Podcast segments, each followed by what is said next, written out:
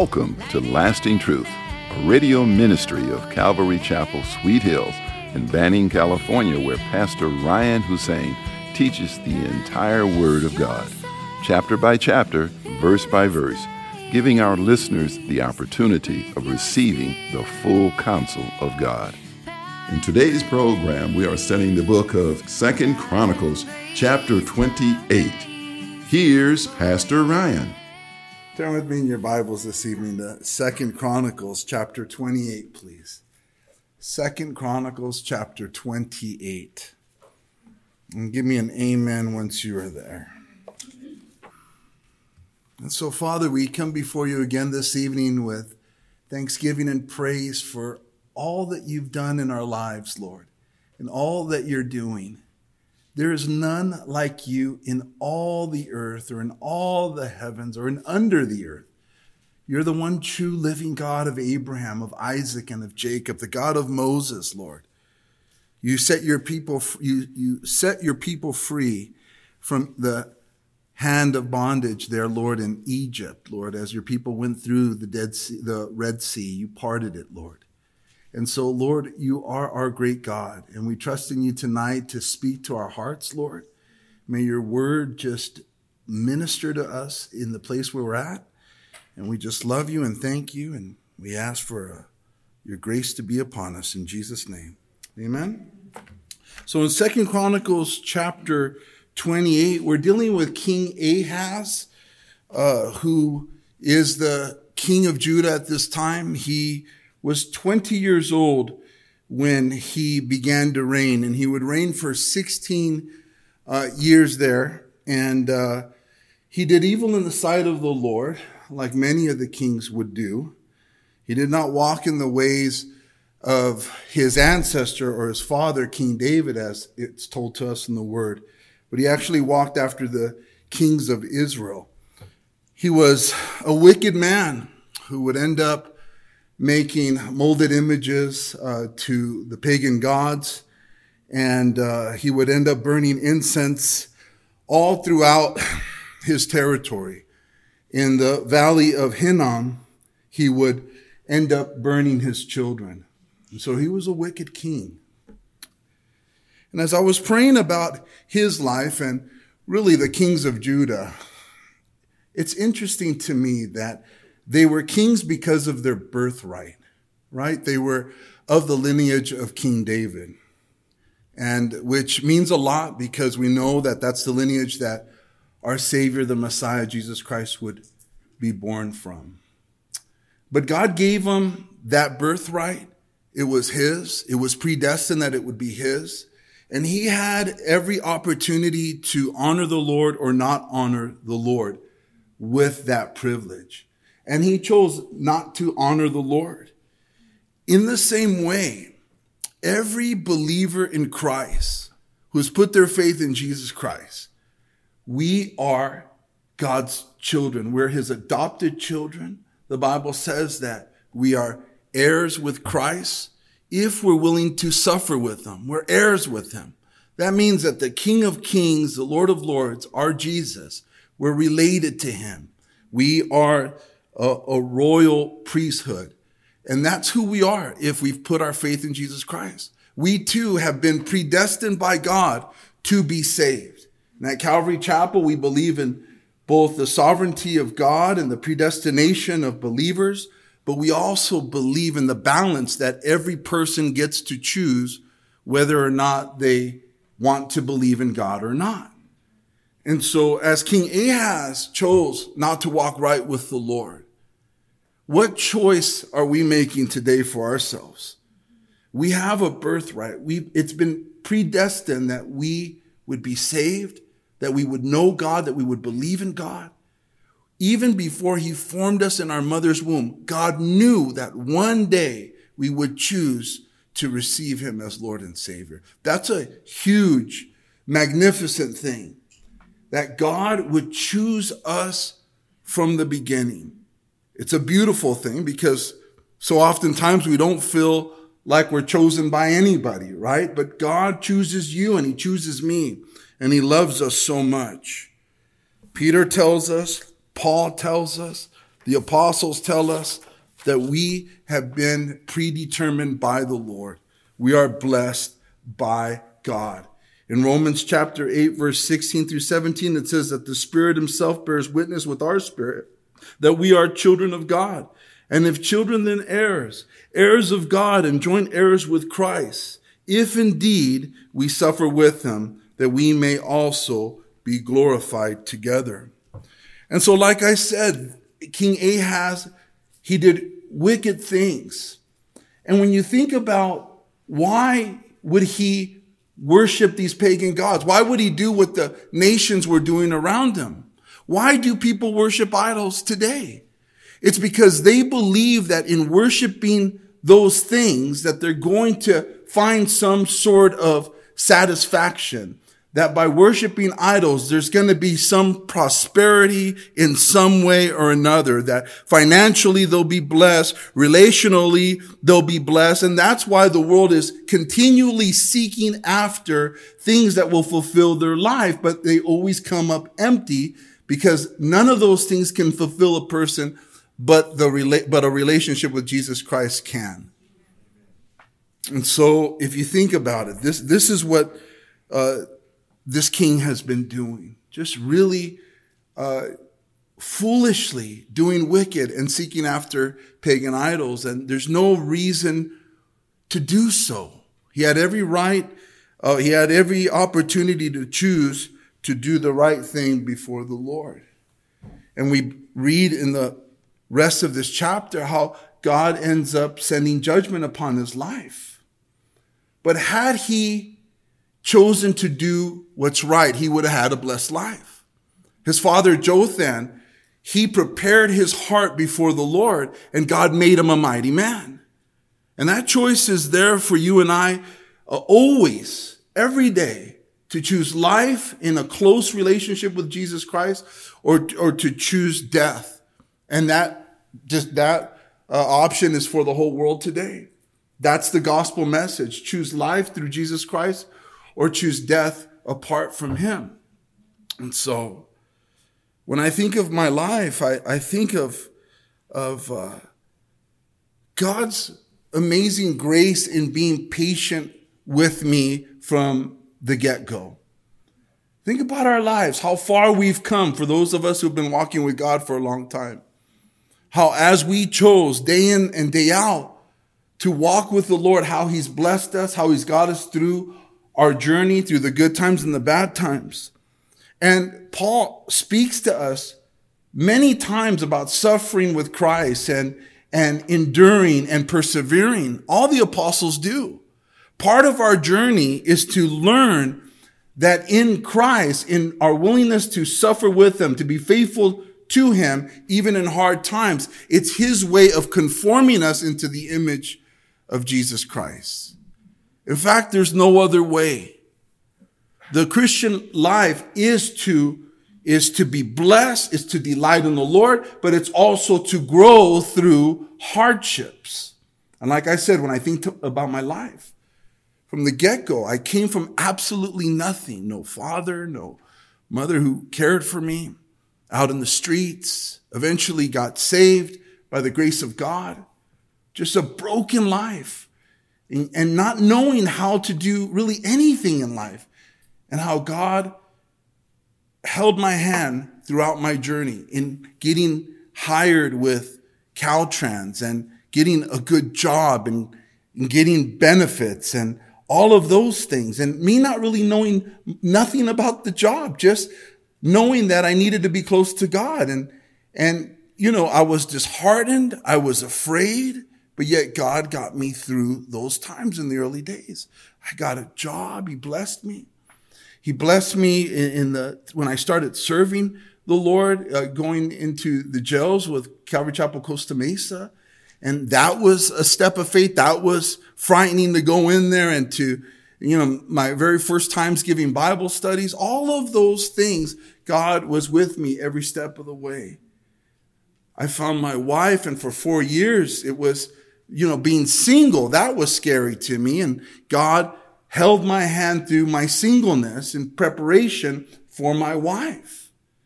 And all through my journey, as through your journey, There were temptations. There were booby traps that the enemy set for us. But yet God, because we chose to honor God those days and not give up on the Lord, we, he ended up blessing our lives.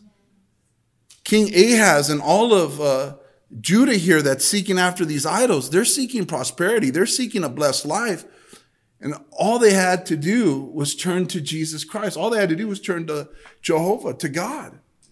And so here we are, and that's really the, the lesson of Second Chronicles. It's a spiritual lesson of this entire, these entire two books.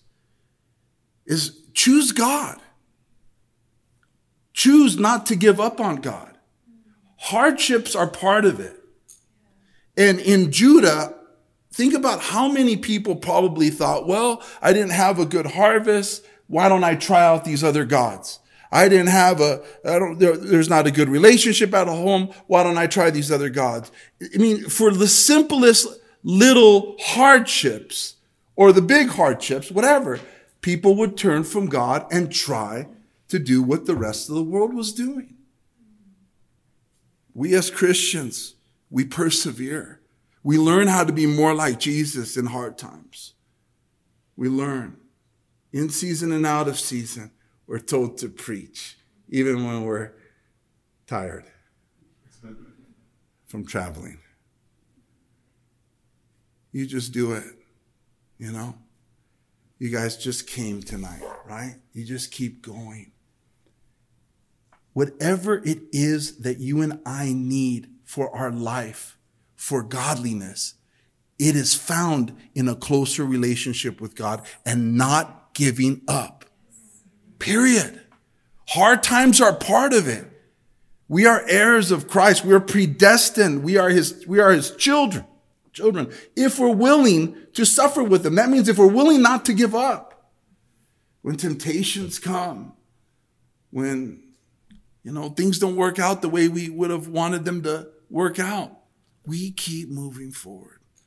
That's what we do. We keep moving forward. And we learn to delight in the Lord right where we're at. Think about that.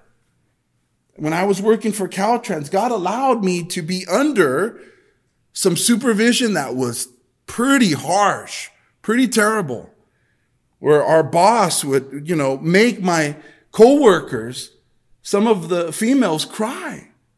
You know, just a real harsh boss. And I remember I'm born again and, and God's like, welcome to trials. Welcome to, well, why am I under this? If I'm, if you love me so much, why am I at this job? And I was completely stuck. As are so many Christians, we're stuck in places, not because we're stuck in places, but God allows us to be there until the lesson is learned in that place. We feel stuck, but it's just God's schooling. So I was, I was in this place. I felt stuck you know, no one, I mean, it was a miracle that Caltrans hired me. How can I go find another job uh, somewhere else because the supervisor was so bad? And the Lord was like, too bad, too sad. Like, there's something I want you to learn. I don't want you to give up. So I'm like, all right. So I start praying for my coworkers, witnessing to them that God's going to get you through all of those things. And, and as I was doing that and praying for my supervisor who was harsh, just unfair, really unfair and mean. And, uh, you know, she wouldn't give some of the, the ladies their uh, days off for their kids' birthdays, things like that. I mean, just terrible stuff. And uh, they eventually removed her because she was unjust. But I was stuck there, but not really. I'm a Christian now. I'm, there's something to be had here. There's something for me to learn. Basically, when the going gets tough, the tough get going. We don't quit. So I stayed there and I learned if you're ever in a position of leadership, don't ever be like that person.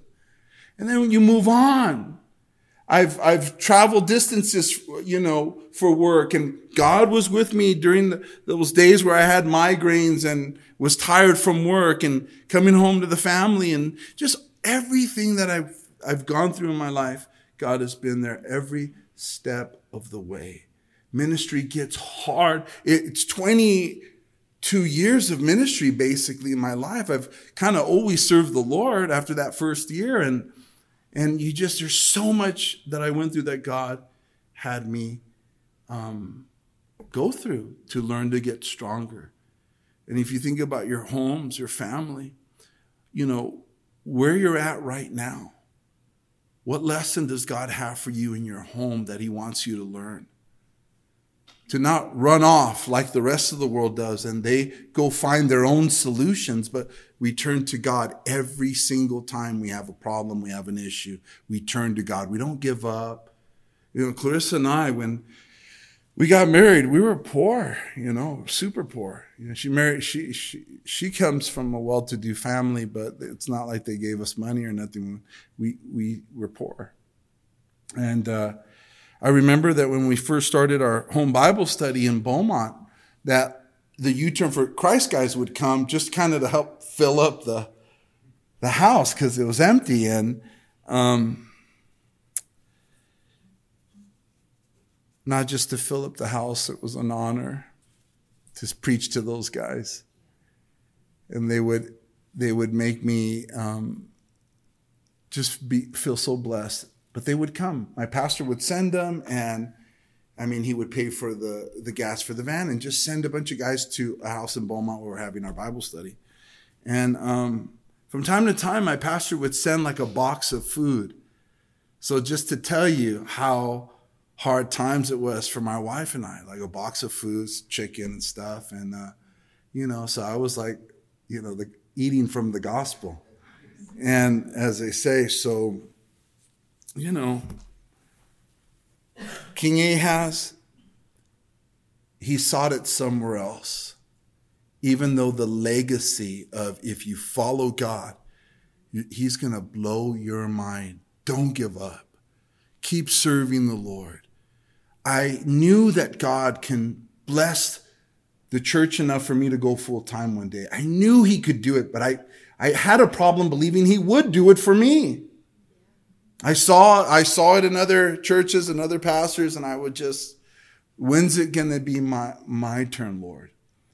You know, what am I doing wrong? I, I used to think, and I used to pray, and I used to weep, and I used to pour water on my head as I was driving on the 210 trying to get home from Fontana and uh, from work, teaching Wednesday, teaching Sunday morning. And it was just hard, guys, hard. You know, when I was bivocational, you know, I mean, the migraines I would get, I would get like one a week, two a week, and, you know, just trying to get through the day. And, and what I learned during those times is how to trust in the Lord and, and to watch Him strengthen me, to watch him be there for me and never let me down has been the greatest lesson in, in my life.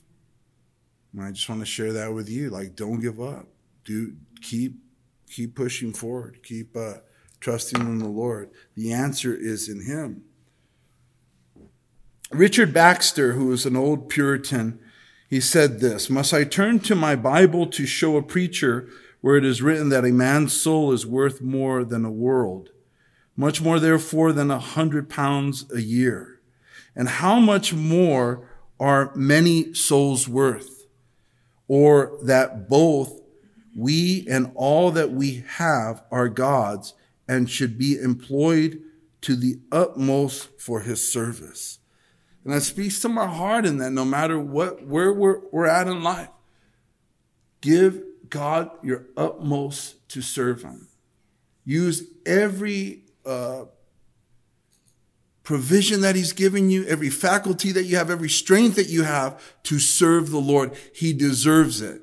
And that's how God wants to use us to save souls, basically. Amen? And so, Syria and Israel, it says here in verse 5, therefore, the Lord his God delivered him into the hand of the king of Syria.